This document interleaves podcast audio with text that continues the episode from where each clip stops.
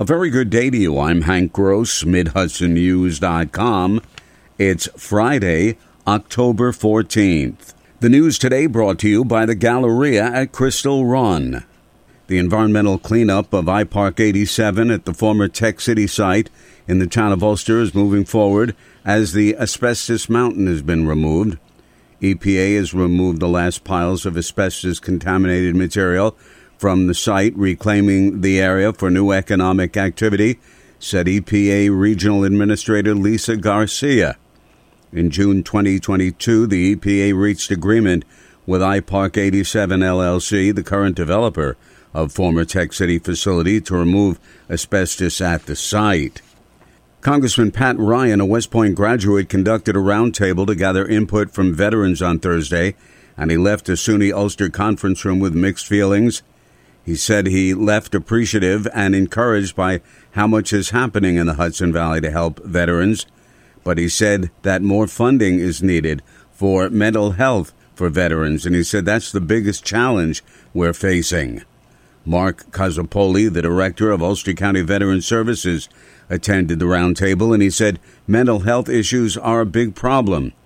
He said it's all about veterans' well being, especially when they come back from deployment today's veteran is a voluntary force. So when they come home, they think, all right, I did my time, I'm on my own, I'm good.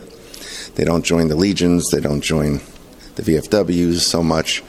And uh, the problem is they end up off on their own and they're, they no longer have that sense of purpose. And uh, we need to reconnect with them and get them connected to agencies or other veterans that know what they're going through. So uh, they, they still keep that brotherhood, that sisterhood that they had when in service. Combat veterans may have a hard time using some of their skills in civilian life, but they've developed soft skills like flexibility, diligence, on time discipline to do work in any work environment, he said. Mayor Stephen Noble will take the wraps off his proposed 2023 Kingston City budget on Monday. The mayor said Kingston is facing issues similar to those facing other municipalities in the region, and his budget will seek to address them. We're really working to uh, put together a very fiscally strong budget that helps make sure that we can deliver all of the services that our residents, you know, need and desire and want um, at a price that they can afford. And Noble pointed out that with rising inflation, costs have risen. The Common Council will review the spending plan over the next several weeks prior to its adoption. More news right after this.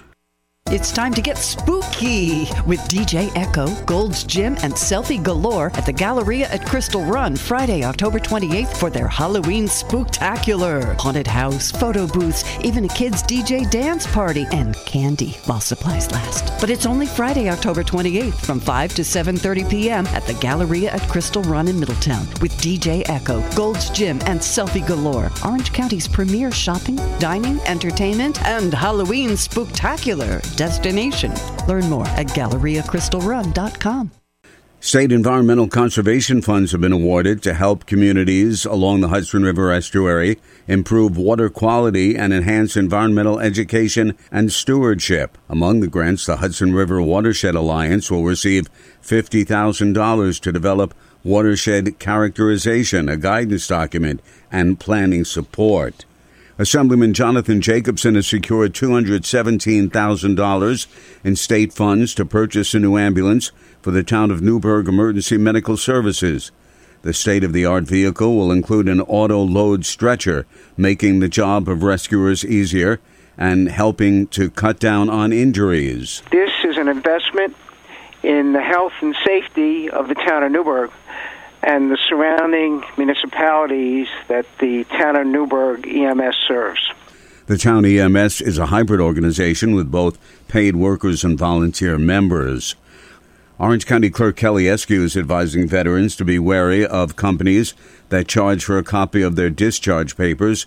She says she's learned that some companies are scamming veterans by charging them up to $119 to have their DD 214 filed with her office. She said there's no reason to pay fees for the records.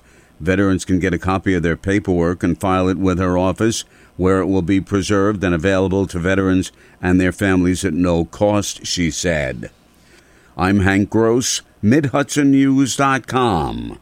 The news today brought to you by the Galleria at Crystal Run.